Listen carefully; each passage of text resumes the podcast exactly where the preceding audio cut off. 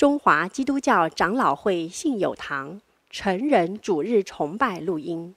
本录音仅提供个人收听使用。机构、教会等团体若需转播、翻译、转译成文字、转录、贩售等使用，请检具使用单位介绍、使用方式说明，联络本堂取得使用许可。本堂联络电话：零二二三六三一零三五，谢谢。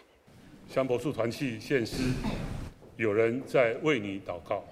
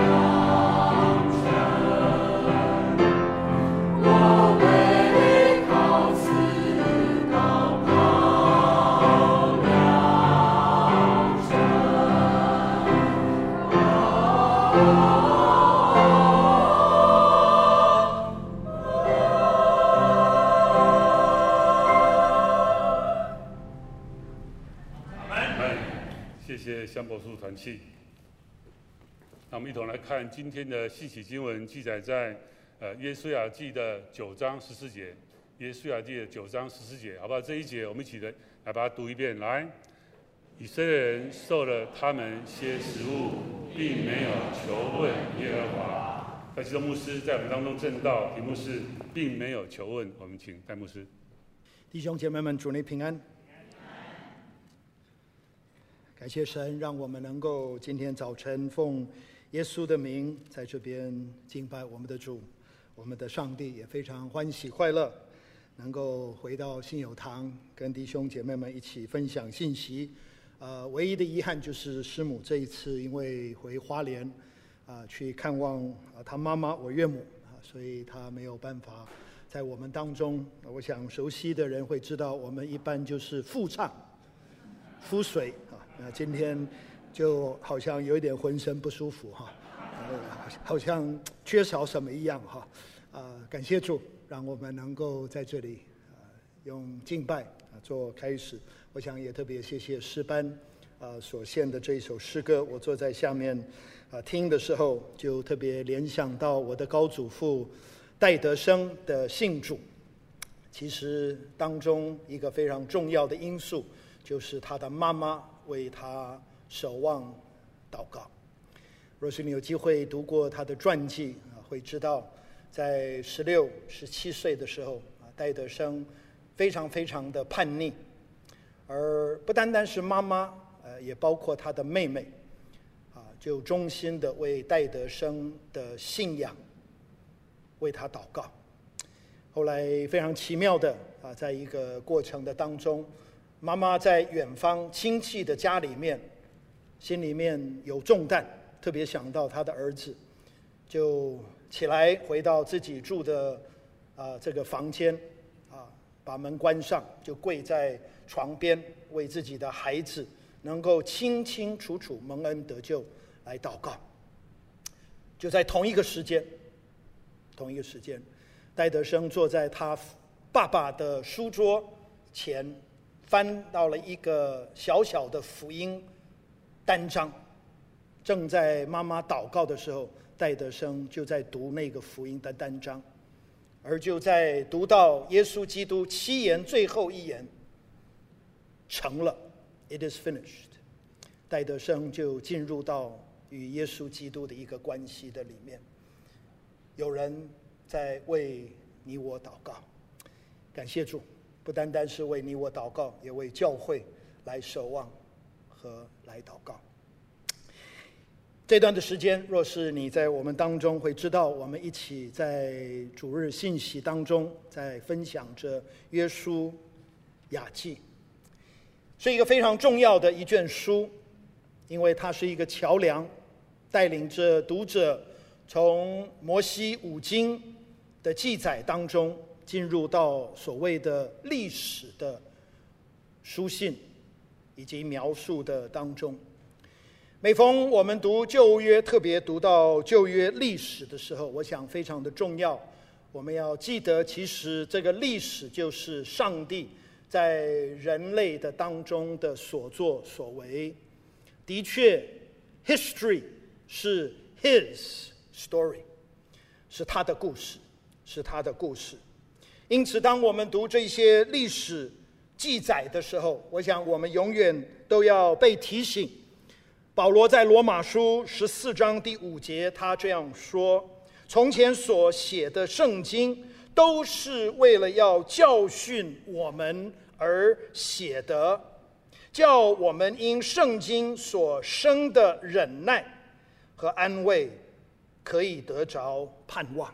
罗马书十五章的第四节，当然在哥林多前书的第十章十二节，保罗在那边他也这样说：他们就是旧约这一些人物。这一些事件，他们所遭遇的这一些事情，其实应当作为我们的鉴戒，作为我们的鉴戒，并且写在圣经上，为了是要警戒我们这一些末世的人。十二节那边紧接着他说，所以自己以为站立稳的，需要谨慎，免得。跌倒，我相信这就让我们对旧约的这些记载更加的来看重。而我们今天有一条来思想的是《约书亚记》的第九章。《约书亚记》其实很快的可以分成三个大的段落，从第一章到第五章，主要所描述的就是以色列人怎么样进入到应许之地。第一章到第五章，进入到应许之地。从第十六呃，对不起，第六章到第十二章，也就是我们今天所要看的这个部分。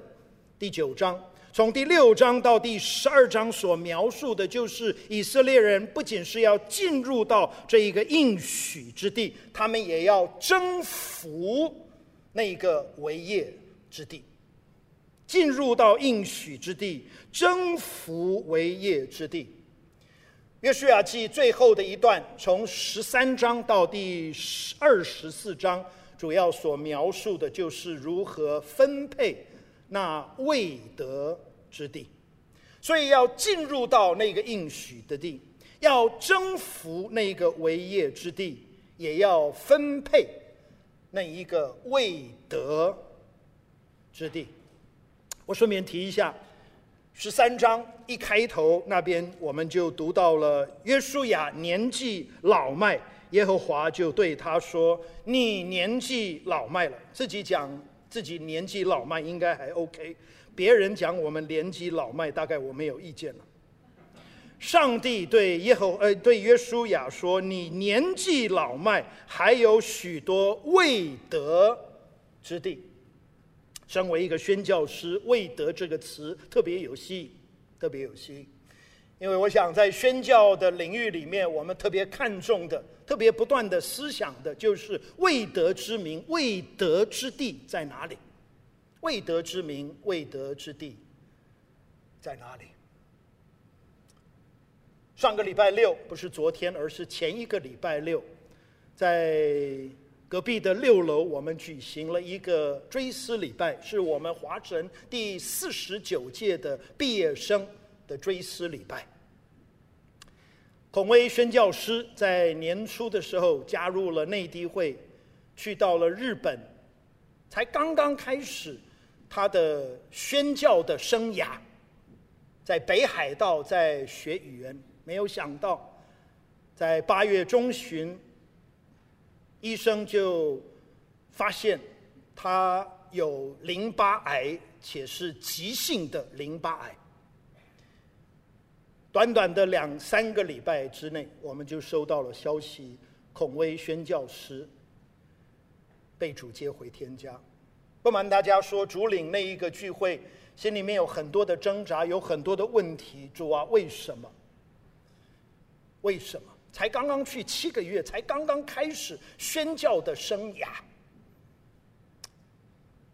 在那个聚会的里面，好几个人的见证，其实就描述着这个未得之名，是一个未得之民的意象，带领了孔威去到日本。我想我们应该都知道，日本人基督徒的比例几乎不到零点五，几乎不到零点五。是一个相当有挑战、相当不容易的未得之民、未得之地。因此，无论是进入也好，是征服也好，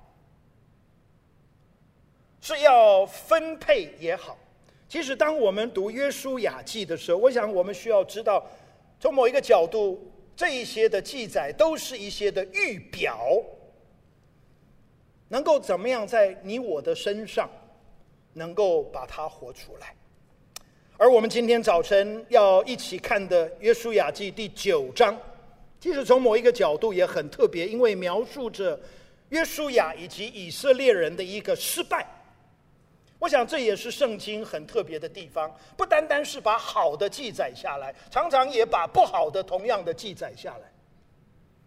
我们在这里读到了即便人怎么样用诡计。来欺骗着以色列人。我们刚刚所读的第十四节那边告诉我们，以色列人受了他们的食物，并没有求问耶和华。其实这一个词是这一卷，呃，对不起，这一章二十七节当中的关键描述。他们并没有求问耶和华。圣经把人的失败、人的跌倒、人的软弱也都记载了出来，为了成为你我的警戒。我今天早晨就想从这一章一起来跟大家思想一个题目，就是并没有求问。其实有可能更好的题目就是务要求问，更好的题目有可能是勿忘求问。我们要勿忘，我们勿要求问，我们也千万不能勿忘求问。想从三个角度跟弟兄姐妹们一起来分享。当然，在这一段的经文里面，我们首先所看到的就是如何认识以及如何明白仇敌的手段。如何认识？如何明白仇敌的手段？我想这一点，也就是约书亚以及以色列人不够明白、不够认识，因此他们就中了。欺骗人的诡计。我们在这一章的一开始，作者约书亚就描述着以色列人的敌人，在第一章呃第一节那边告诉我们，约旦河西的山地高原，并对着黎巴嫩山沿大海，就是地中海一带的诸王，就是赫人、亚摩利人、迦南人。比利洗人、西魏人以及耶布斯人的诸王，他们听见了这事。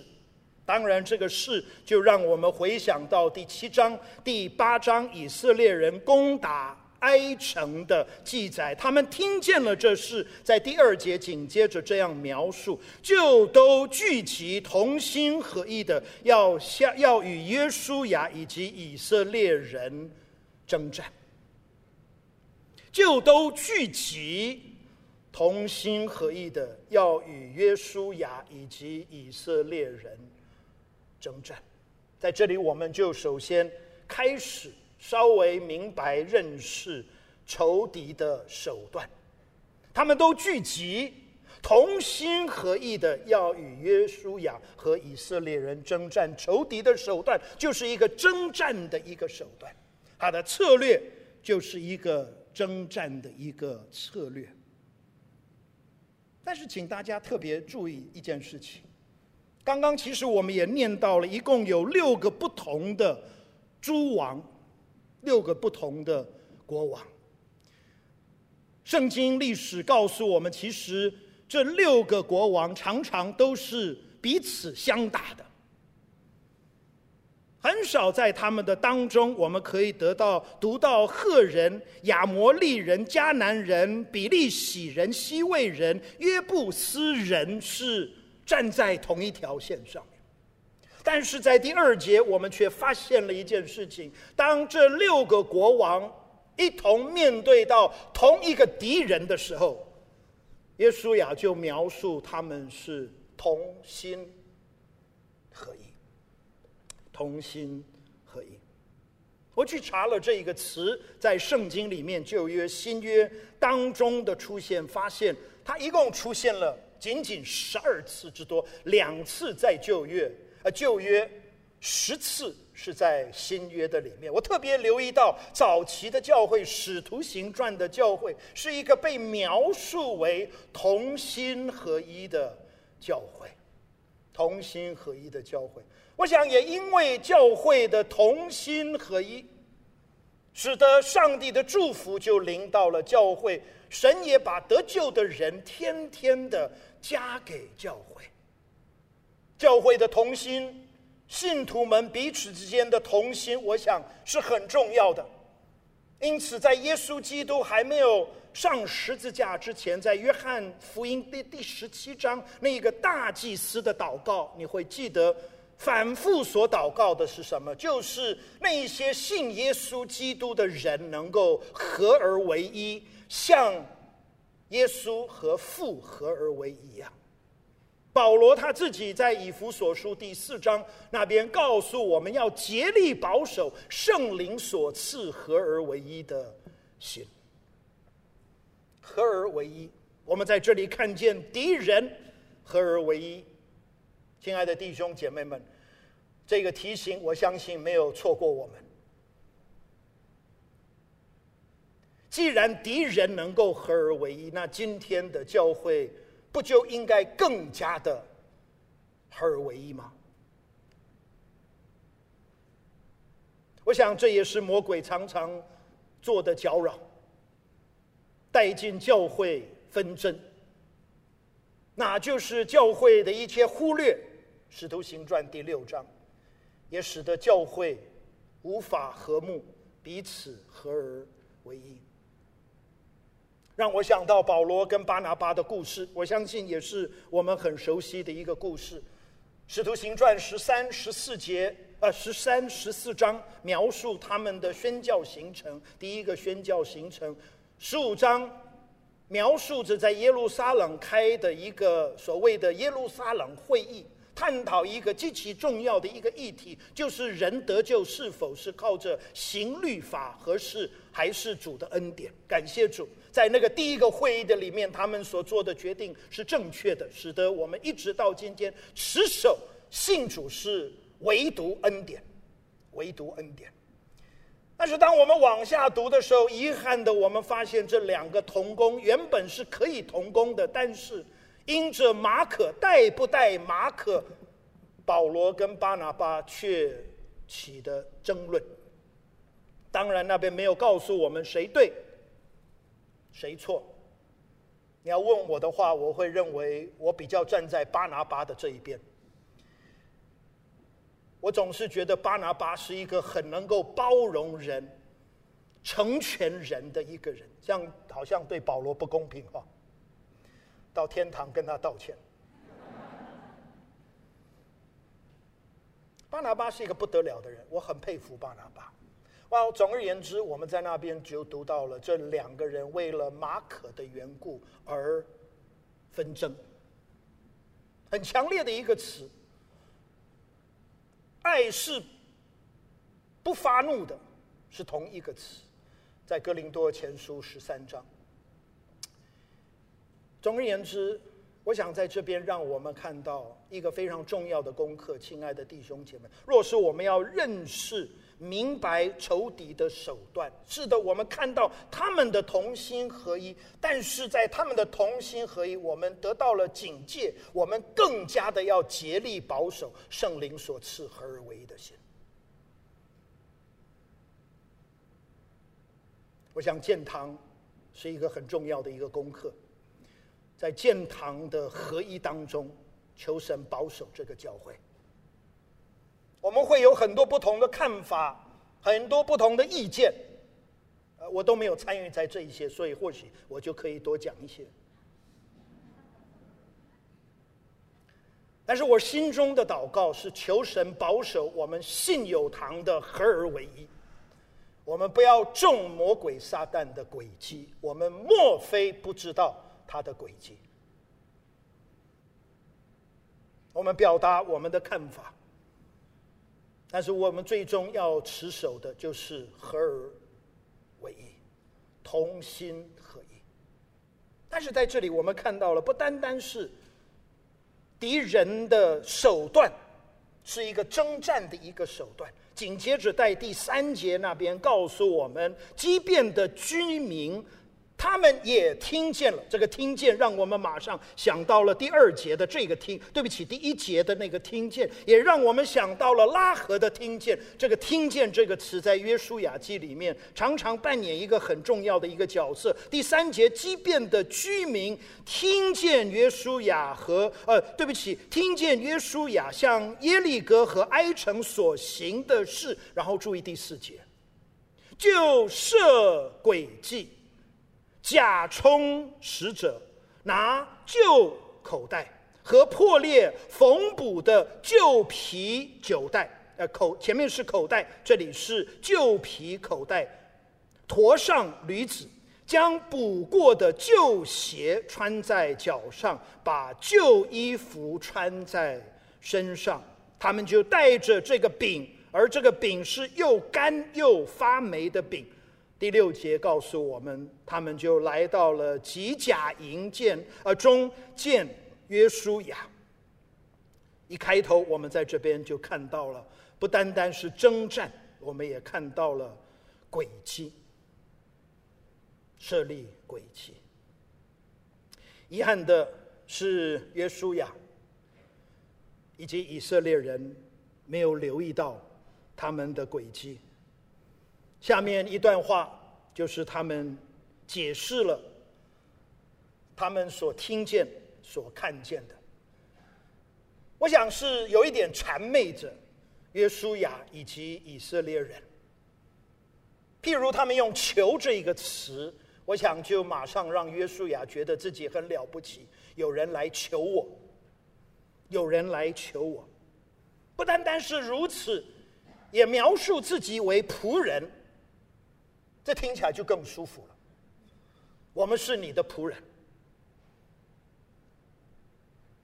当然，他们也提到了神所行的、所做的，特别提到了就是神在约旦河东，在西宏跟噩这两个国王身上所彰显的大能大力。请大家特别留意，他们却没有提到了后来神在耶利哥以及埃城所做的事情。我想是故意把它漏掉。没有漏掉的话，我想约书亚就很清楚的能够看到、听到，也知道，其实他们只不过是设诡计而已。总而言之，可惜的就是他们却不知道、不明白敌人的手段。有很多人把新约的以弗所书称为是新约的约书亚记，我不晓得有没有人听过这样的一个描述。就如同约书亚记描述着以色列人要进入到丰盛的里面，其实以弗所书也告诉着我们，我们在耶稣基督里面的丰富。而在以弗所书，尤其第六章，保罗很清楚的也告诉我们，我们需要明白我们所征战的对象是谁，且我们需要知道他的轨迹。在以弗所书第六章那边告诉我们，其实我们所征战的对象不是血气的一个对象，乃是这一些空中属灵和属灵掌权的敌人。也因为如此，在第六章的第十一节，保罗在那边告诉我们要穿上神所赐的全副军装，好能够抵挡魔鬼的什么诡计，是同一个字，同心合意，在圣经里面出现十二次，诡计在圣经里面出现二十一次，从创世纪第三章。魔鬼的诡计诱惑了亚当夏娃，怪不得保罗说，在哥林多后书第二章的第十一节，免得撒旦趁机会胜过我们，因为我们并不晓得，并呃，对不起，并非不晓得，我们并非不晓得他的诡计。所以在这一章的里面，二十七节的里面，我们首先看见，我们要明白，我们要认识仇敌的手段，魔鬼撒旦的手段，是征战的，是诡计的。但是在这二十七节的里面，有第二点，我想请大家留意的，也就是我们刚刚所读的这一节的经文。我们在第十四节，我们就读到了以色列人受了他们些食物。我读了这一句话，我在想，他们的食物也没有什么好收的哈，都已经发霉了，你还拿干嘛？这个我们买东西一定要看后面的有效期，对不对？发了霉，你还受这个食物干嘛？以色列人受了他们些食物，并没有求问耶和华。十五节，于是约书亚就和他们讲和，与他们立约，容他们活着。会众的首领也向他们起誓。短短的两节的经文，就让我们想到了，其实可惜的是什么？可惜的是约书亚以及以色列人忘了求问耶和华。其实，在这边描述着他们受了他们些食物，我想意思不是要拿来吃，发了霉你还想吃什么？乃是他们去观察这一些的东西，他们凭着他们的经验来看这一些东西，然后来判断，倒不是观察经验、本领等等是错的。但是，若是约书亚只是单单靠这一些的话，我想这一段的经文提醒我们的是不够的。是的，上帝给我们经验，上帝给我们恩赐、才干、本领，我们能够观察，我们能够分析，我们能够判断。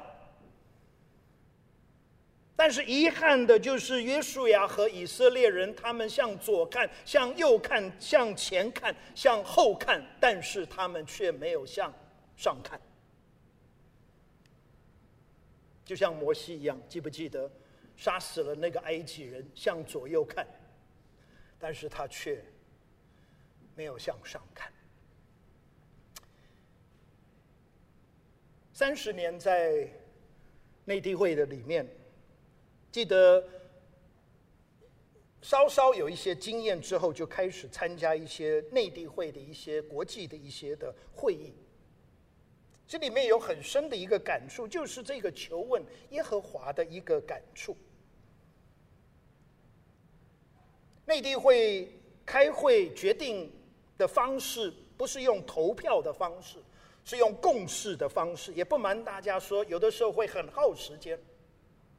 会很耗时间，投票永远比较容易，反正就是少数要服从多数，然后少数的人也不要在那边乱搞。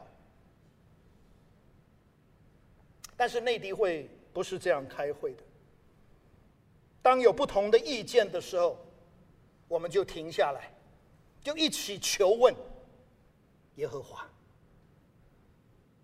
我想我们常常开会前会祷告。开会结束的时候会祷告，但是内地会有一个很特别的习惯，就是在开会中也祷告，甚至几乎在每一个议题要讨论、要决定的时候，常常主席就会说：“我们是不是可以先停下来，我们一起祷告？我们一起祷告。”我想这是一个很好的一个传统。不晓得是不是我的高祖父开始呃所开始的，但是我想给我一个很重要的提醒，就是求问耶和华。亲爱的弟兄姐妹们，我我们常常会依照我们的经验、我们的才干、我们的本领、我们的判断，我们就会决定一些事情。但是，是否约书亚在这边给我们的提醒就是？是的，那些东西有他们扮演的角色，但是千万不可以就忽略求问耶和华，且不是把求问耶和华放为第二，而是把求问耶和华放为最先。不是试着我们人所能够试的一切，然后行不通，我们再祷告。No，不是的。我从初三就没有长期的住在家里面。那时候我的父母亲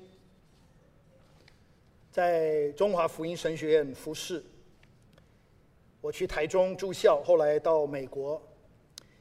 但是印象很深刻，母亲每一个礼拜都会写一封信给儿子。跟儿子分享他们这个礼拜所做的事情，也在信里面提醒儿子要好好的念书。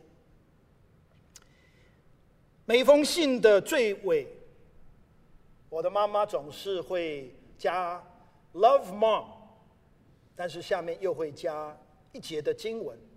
每一封信，每一封信都会加这一节的经文是什么？也是我们熟悉的《生命记》第三章第五节。和第六节，你们要专心仰赖耶和华，不可依靠自己的聪明，在一切所行的事上要认定他。请大家特别留意，在这边不是说在一些事情上面认定他，或者在部分事情上面认定他，乃是在一切事情上，一切所行的事上认定他，他必指引你的道路。我想这个对你我。不单单是在信友堂，我们的教会里面重要，但是你我是否在我们的生命里面，也在一切的事情上面来认定他？勿要求问，勿忘求问。你还在念书？你是否为着你以后念书的方向求问耶和华？我要读哪一系？我要去哪里？哪一所大学？想读研究所，我是否有先求问耶和华呢？毕业了以后找工作，当然现在找工作不容易，能够找到工作就感谢赞美主。但是，是否有求问主啊？你要我找什么样的工作？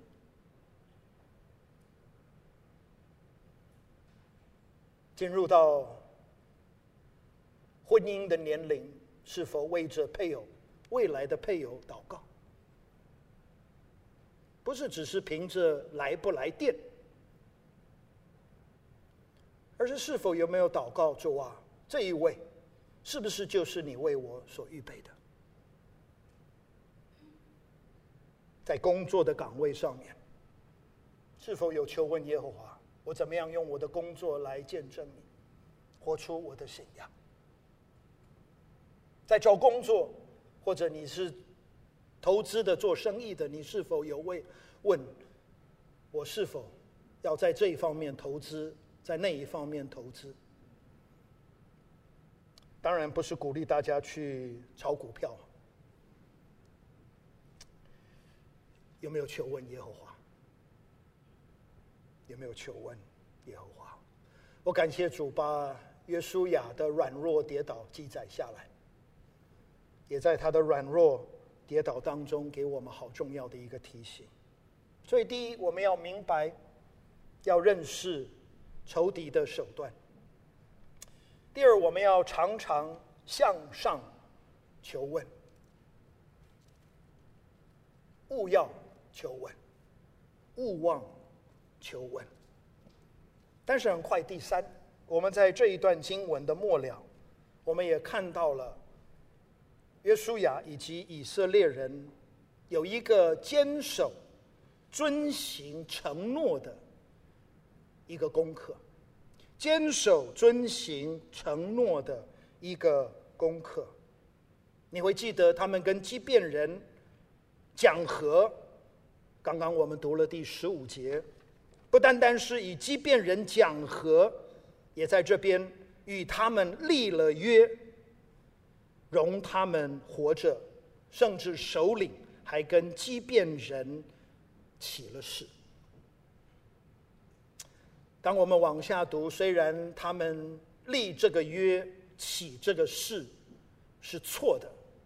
但是，似乎我想这一段的经文里面给我们的提醒就是：是的，当我们做错的时候，我们仍然要做一个守信的人，做一个守信的人。在诗篇十五篇的当中，有一句话，我觉得非常的特别。诗篇十五篇描述开头提出了两个问题，这个问题是什么呢？就是谁能够寄居在耶和华的帐幕，谁能够住在耶和华的圣山？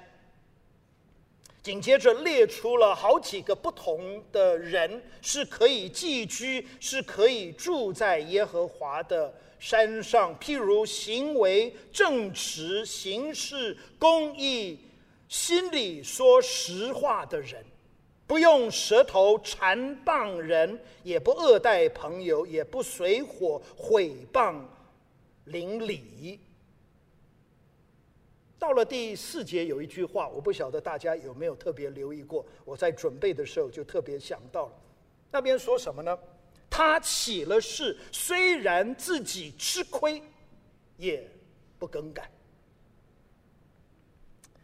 他起了誓，虽然自己吃亏，也不更改。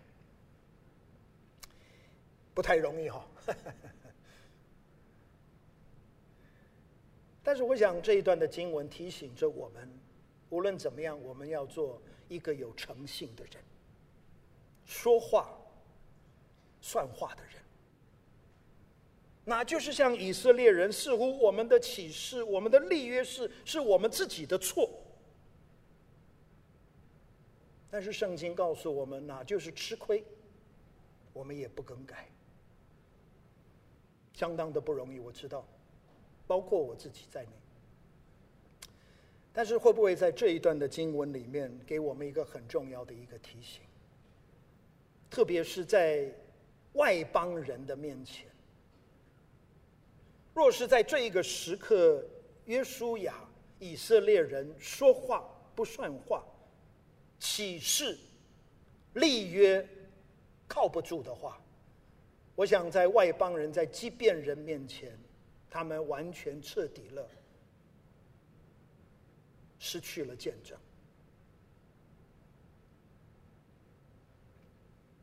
刚刚我们学期的开始，学前的灵修会，我勉励了华神的同学。我特别用 “faith” 信心这个词来勉励我们的学生。你知道 faith 是 F A I T H，我就用这五个英文字来勉励我们的学生。我告诉我们的学生：第一，我们要做 faithful 忠心的人；第二，我们要做 available，我们要做待命的人；第三，我告诉他们，我们要做诚信的人 （integrity），诚信的人。亲爱的弟兄姐妹们，这个时代诚信是格外的重要。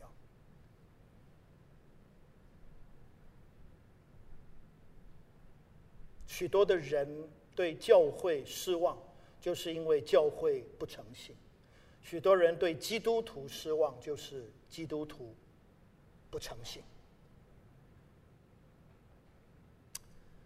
哇，很快，T 是 teachable，受教。然后 H 是 humble，是谦卑。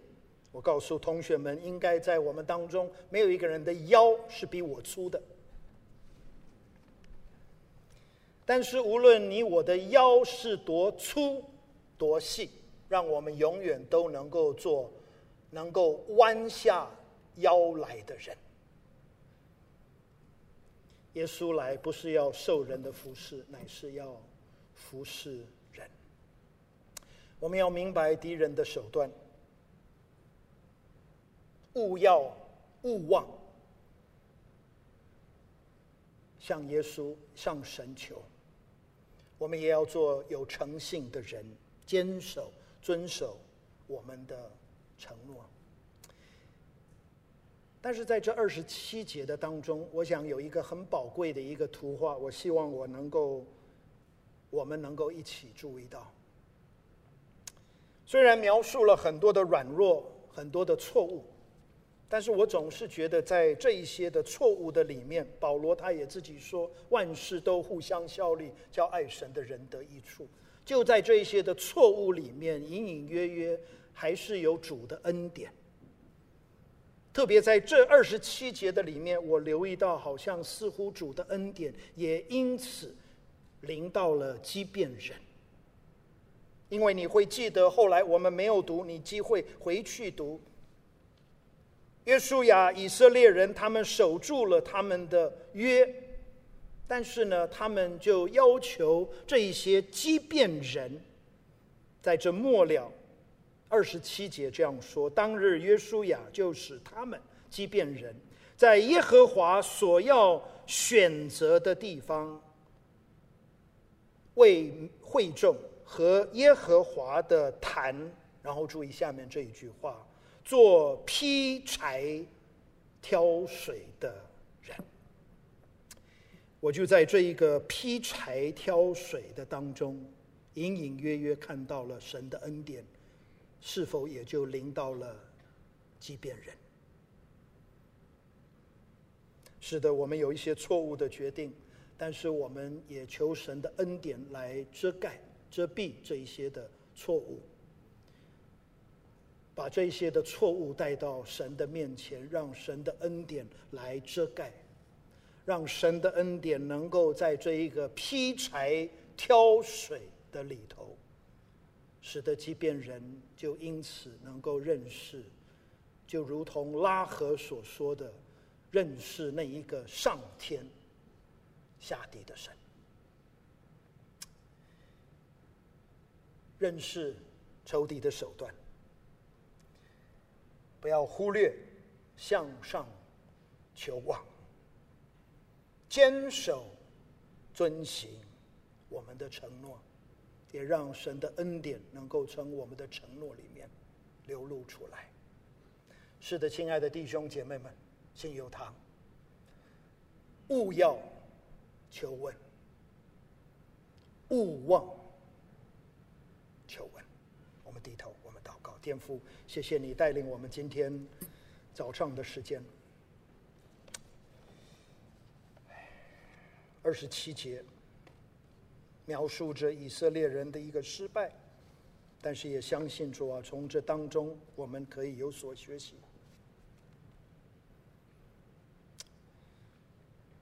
主啊，无论在我们生命里面，我们的处境是如何，父神让我们务要求问，也让我们勿忘求稳。带领着信友堂，用你的话语，用你的圣灵，来引领我们，走在讨你喜悦和你心意的道路上。垂听祷告，奉靠耶稣基督的名，阿门。